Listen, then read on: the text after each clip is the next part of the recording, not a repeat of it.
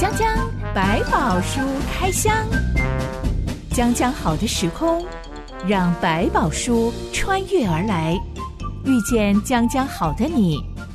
欢迎收听江江百宝书开箱。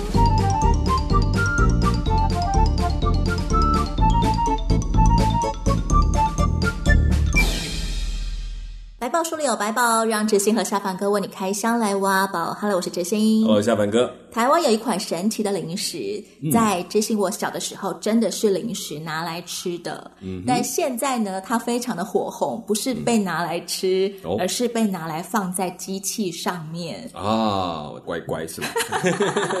希望什么东西都乖乖的。你看过乖乖出现在什么神奇的地方？呃，我们以前的机房常常会放电脑机房。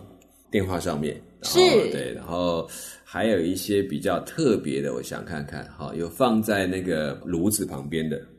希望他的炉子乖乖，就是那个火啊什么要安全，那老板就说安全不要有别人，那就有很有趣的地方。对，我听过一个护理师跟我说，他们的手术房里面真的有放乖乖这款零食。对对对，希望每个进手术房的所有的手术都很顺利。对，没错，这就是他们就希望哪个地方比较安定一点啊，就放一个乖乖。有的不管他信不信，好像他都习惯了就摆一个这个东西在上头。这个还算是比较正面的。小的时候其实有很多传说是关于。不能做什么，不然就会怎么样。特别是考试之前的时候，是下凡哥，你的、嗯、你学生时代考试前有没有大家会流传一些不能做什么的事？嗯、不可以拍背，会拍掉，就是把你的记忆给拍掉，好不容易背下给拍掉，然后他是金鱼脑吗？一拍就掉。对，就很很多传说，然后还有很多就是什么你。书本不能放哪边之类的，然后然后读完书本，然后不可以把书掉在地上啊之类的。书合起来的时候夹在哪一页都有关系跟影响。拍背是我的记忆最深刻，因为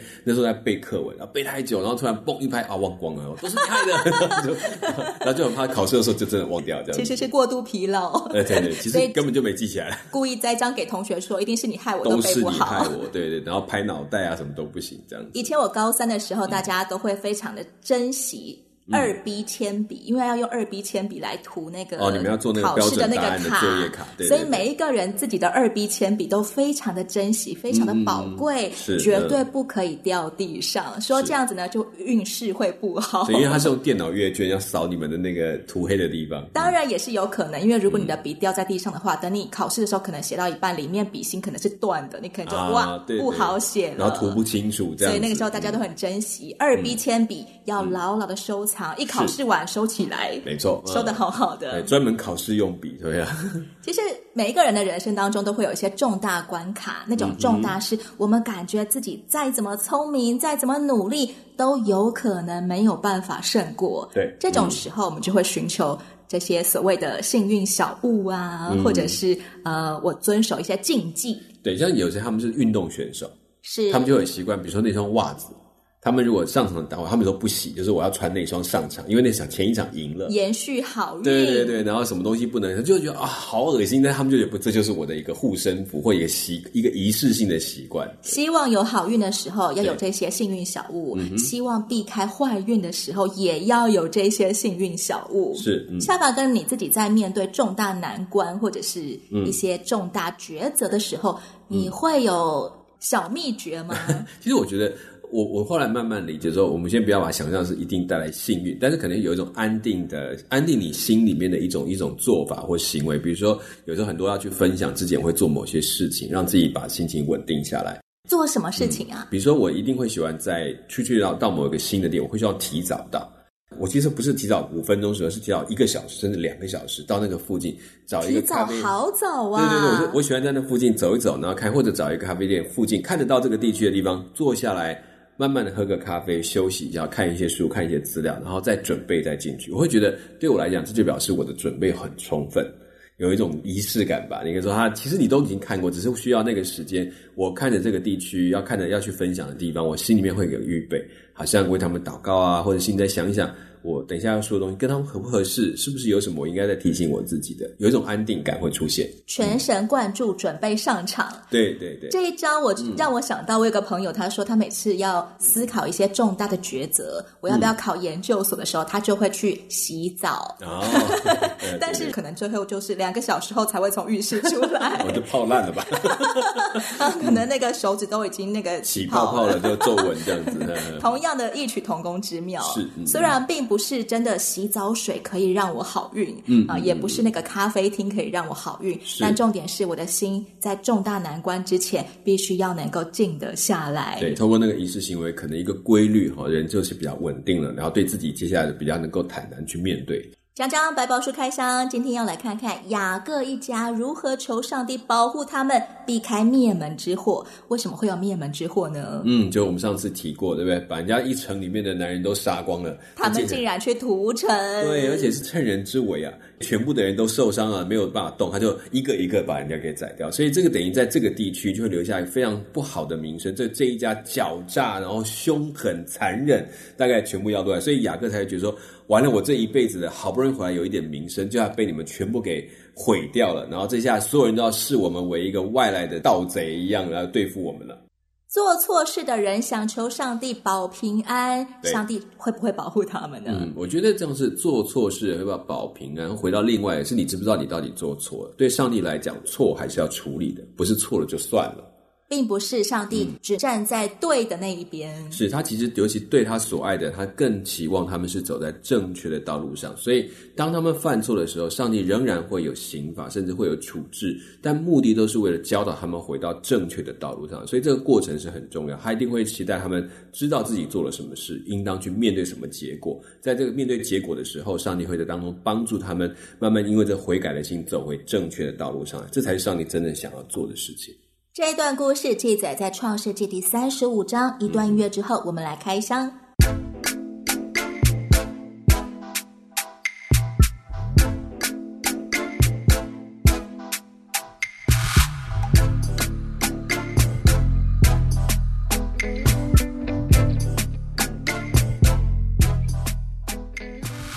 雅各一家才刚在迦南地住下，两个儿子西缅跟利未就为了给。被性侵的妹妹底拿报仇，一口气杀光了全世界城的男人，还去掠夺他们的牲畜跟财物，是真的是罪该万死啊！嗯，所以雅各当然很担心，迦南诸民族都会联手要歼灭他全家。嗯哼，下板哥这种时候能不能够打小孩来让别人消气呀、啊？嗯、我们东方家长还蛮常会打我的小孩给你看，让你消气。在古代的一些故事，甚至会把自己儿子杀了。他既然做错事，我不包庇，我大义灭亲。包括哪吒曾经被他的爸爸先杀了，然后后来不是用个莲花什么做这个？你好熟悉这些神话故事看，这个小时候都看多了，都记得。在古代里面，他们认为一种公义的，甚至是如果孩子做错事，你不可以包庇，你应该主动的把他带出来受教训，该杀杀。小孩去杀人了，那么我要把小孩打个皮开肉绽给你们看，或者是我把小孩交给法官，嗯、你就处死他吧。对，就是这些雅各都没有做。嗯、那雅各在干嘛呢？嗯，雅各开始哭泣啊，难过啊，责怪自己孩子。他没有想要处罚西缅跟立位吗？这两个不孝子竟然去把人家杀了。所以还要看这个年龄到什么时间，这个孩子都已经那么大了。在这个家族里面，基本上他的孩子已经算是开始做主要的工作，主要的管理工作。爸爸其实已经慢慢没有在做。这时候的雅各不是年轻人哦，闯祸的这两个小孩其实已经成年了，对、嗯，可不是什么小屁孩、青少年。没错，那个都已经三四十岁以上那种大人了，不是小小孩了。然后雅各甚至是自己都已经垂垂老矣，他其实这时候对他自己有很多的软弱在身上，他越来越明白自己的身体也弱了。然后这一趟回来瘸了腿，他其实已经整个进入这老年的状态。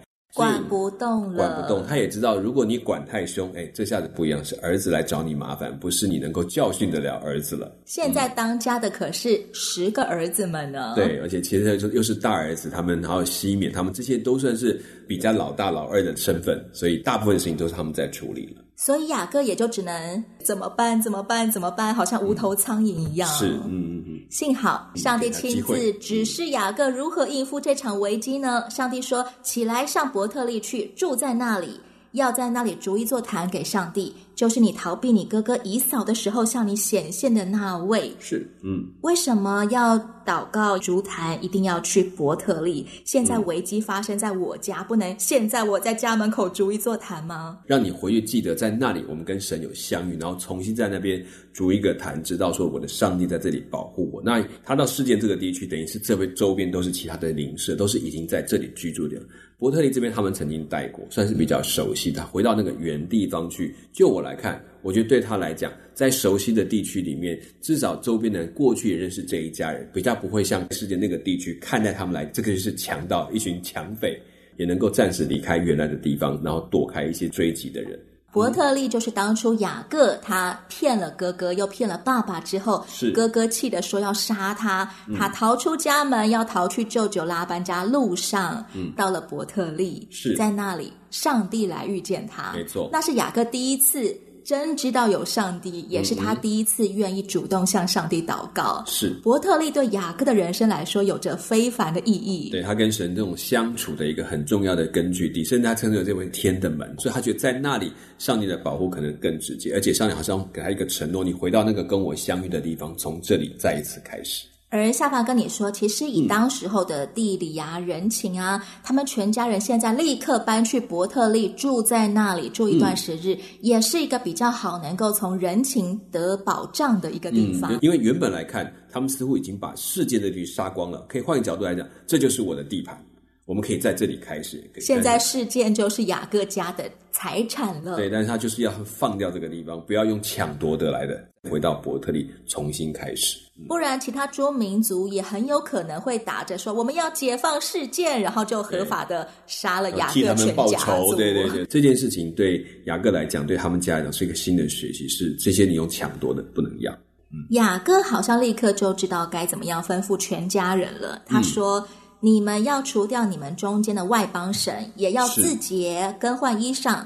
我们要起来上伯特利去，在那里我要筑一座坛给上帝，就是在我遭难的日子应允我祷告，在我行的路上保佑我的那位。嗯哼，雅各吩咐全家人要自洁，更换衣裳，这是什么意思？其实换衣服、洗澡都算是一种真的洁净的动作，就是它不只是代表说我们把身体洗干净，它其实也是某种程度心灵上的预备，用一个外在的行为来表达他内心的预备，这是一个很重要的过程。当时候的人是不是不太常洗澡？嗯、我们很习惯每天要洗澡。是是，这这个你当时候的人可能久久才洗一次澡，所以洗澡是很有仪式感的一件事情。嗯，没有错，尤其南方人大概都是洗澡是常常要，就是每天要洗的。这么潮湿，浑身都是汗，拜托，一定要每天洗好吗？没错，可是每天还要洗两次呢。夏天。呃，可是如果你到了，比如说到了比较北边干冷的地方，你会发现你去如果常常洗会被人家念，因为浪费水。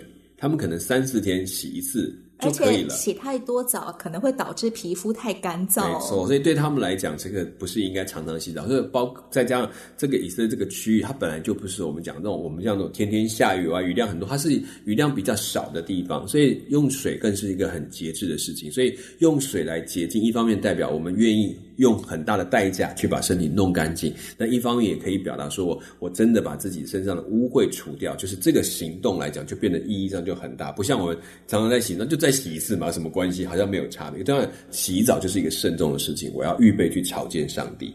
外表的字节是洗澡换衣服，是。那心里面的字节是什么呢？嗯，自己的罪行的问题，或者是隐而未现，自己不明白得罪人、得罪神的事情，祷告求神的赦免，甚至去理清，这都是我们要做的事情。想想看，我有没有什么地方做错事了？是，这就是所谓内心的字节。对，这是一种很重要，从里面去除掉我们心里面的问题。上帝非常重视我们内心里面对自己的省察。以后会提到所谓献祭的问题，有特别针对这些罪愆、小小的得罪、小小的问题，或者自己都不知道的不小心得罪的地方，都求上帝的饶恕。就是常常去警醒自己不完全，总会有一些不讨神喜悦的事情，愿意被改变，愿意承认，求上帝来饶恕。这样其实就是他最根本的，不是我们都一定很干净，而是我们终于明白，我们不可能完全干净，要求上帝的帮助。雅各全家人里里外外都自洁了，都反省了，嗯、然后他们向雅各交出了他们的耳环，还有偷藏起来的神像。是、嗯、这些东西是他们反省到什么？他们在处理世界那个区域，他们当然去掠夺了很多东西，其中也包括他们的神像。包括从事件人身上抢来的金银首饰、耳环，对，这些首饰、耳环其实都跟他们的献祭啊、仪式从获得是有关系，它可能带有它的宗教含义、信仰东西，嗯、包括神像都拿回来，看着精致漂亮，可能就觉得哎，好像他们拜的很，我们也可以把它抢过来。心里面的罪恶，也包括他们贪欲这些东西，还有开始把这些外邦神拿过来，可能似乎要当成自己的家神的这个过程，产生的一些问题。所以这个自己也包括这个动作，还要把这些都交出来。这个就是真的放下，因为有时候我们放下，其实心里面还啊，那个就摆着摆着摆着摆着，就变成自己心里的很重要的一个障碍，就卡在那个地方。哎，我哪天也来拜一下吧，或哪一天我也把它带一带吧。姑且不论这些东西的信仰含义，他、嗯、们可能本质真的很贵重，可能是珍珠做的啊，嗯、金银做的、啊，或者像一些晶片在上面啊，这样子。就像我身边有一些人，他们、嗯、呃要跟家人传福音，然后家人都信主了之后，就要来清理家里面的偶像、神像、各式各样的物件，嗯，就发现哇。这一尊金佛是黄金打造的，是是，这种时候怎么办呢？难道要丢进垃圾桶吗？嗯，所以这就是我们在谈的问题。大概通常会放下，就放下就是把它舍掉，不留在自己的身边，也是有原因。至少你不留着，减少你在感情上的问题，也表示我从信心带出来行动，我不再用这个东西了。那至于会不会有人拿去当收藏品？我觉得那是另外一件事情。可以把这个黄金拿去熔掉吗？呃、哦，当然可以啊，没有问题。其实它在在这个旧约里面，很多的黄金金属都是过火，经过火炼之后，它就变成洁净的。那有些神像啊，它就把它烧了，融化了，这都是可用的。只是把它当还原的，它只是一个物质这种概念。没有办法还原的，那么就舍下吧。对对，这些人把它拿出来的目的，就是不再放在我身边，不成为我的依靠，不会成为我的依恋。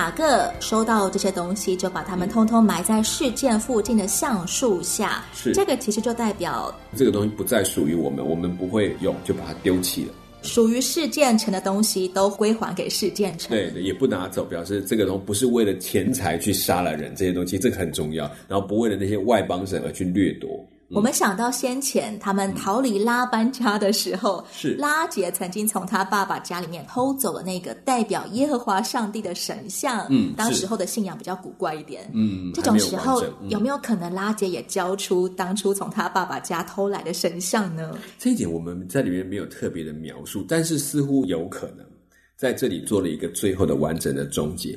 只要是信仰不纯粹的东西，嗯、通通都要舍弃。我们只依靠什么？这也是一种宣誓的意念，就是说，如果上帝要帮助我们，我要先做一个行动，表示我完全的效忠。所以他可能也在当中把这个东西也拿出来，就一并的处理掉。所以除掉我们中间的外邦神，就不只是讲你们掠夺回来，只要在我们中间还有的，甚至过去你们把它留下来的，可能都一次把它解决掉。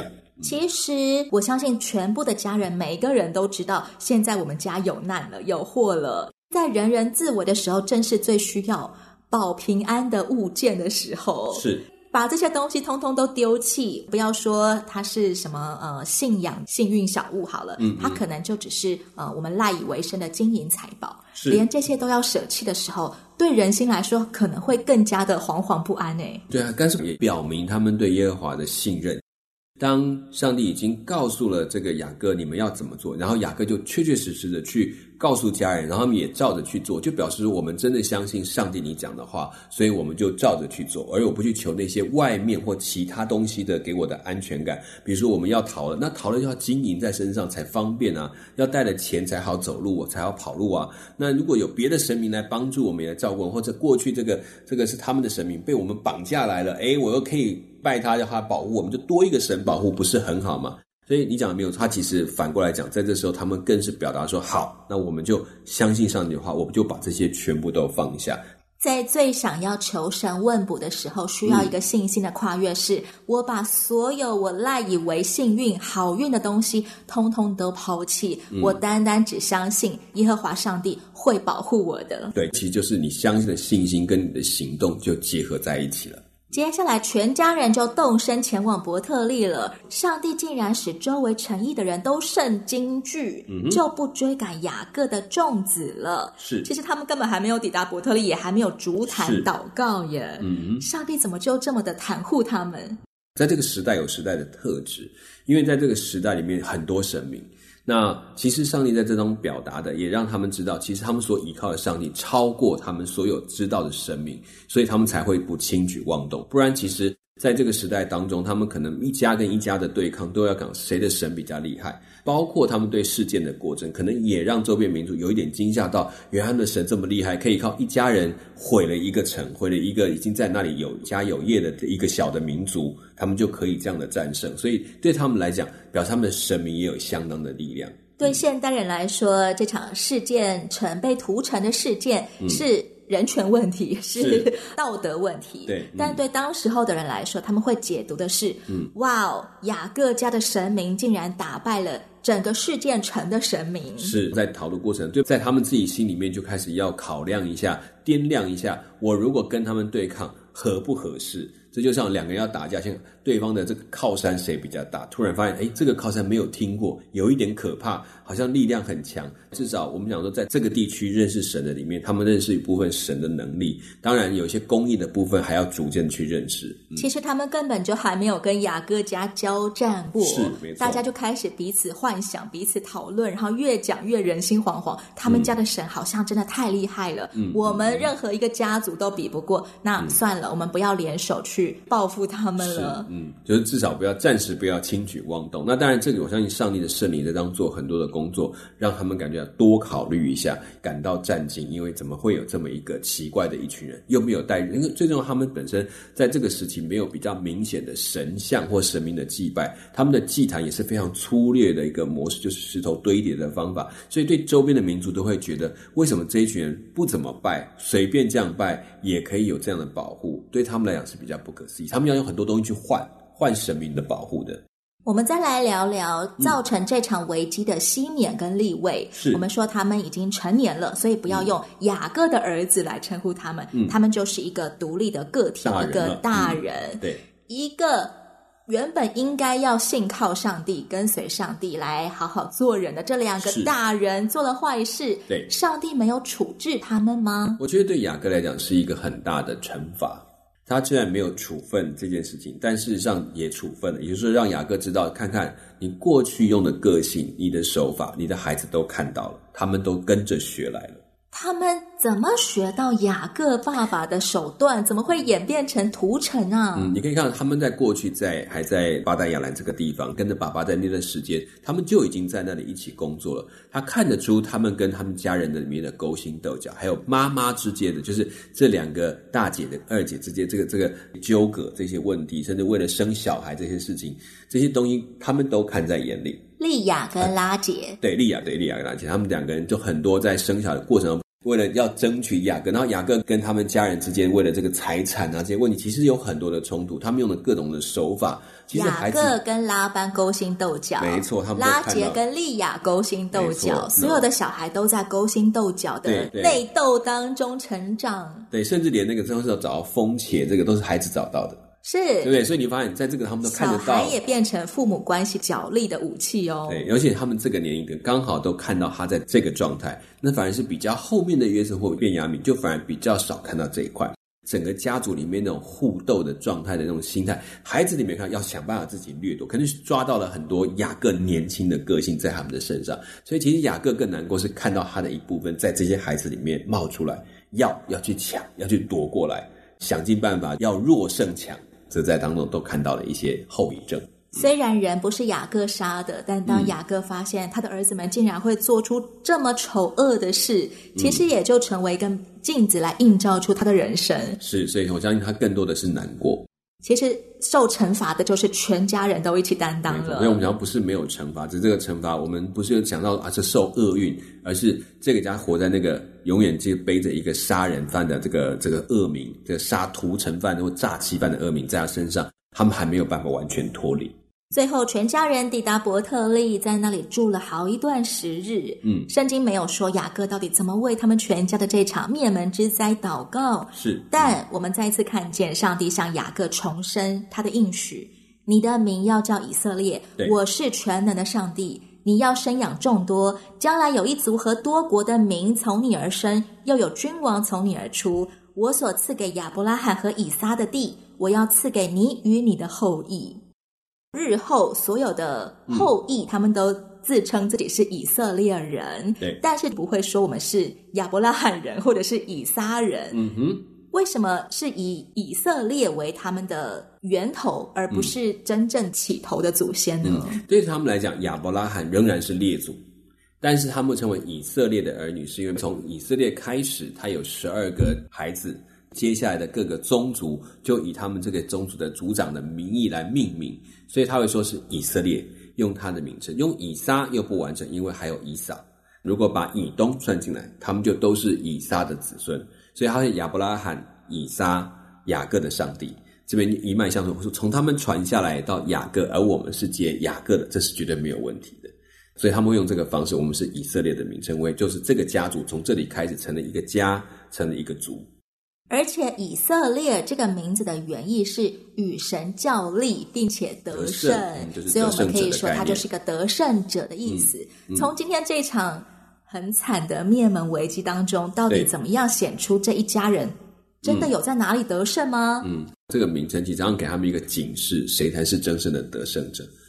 这件事情让他们知道，你看我们赢得了。上帝的祝福，可是每一次都是上帝在恩典当中把祝福赏赐给他们。你们犯了这么大的问题，然后祝福给你们。那其实这件事情就问你们能不能做上帝眼中的那个得胜者，或者来讽刺一下，你自己想一想，你们真的是得胜吗？谁才是得胜者？我觉得这个对我们来听到这个名称，再想想自己的历史，就觉得啊，这个好像有一点汗颜。但是其实知道上帝愿我们在生命中得胜，所以他这里面给他很多的机会，也给他们很多的提醒。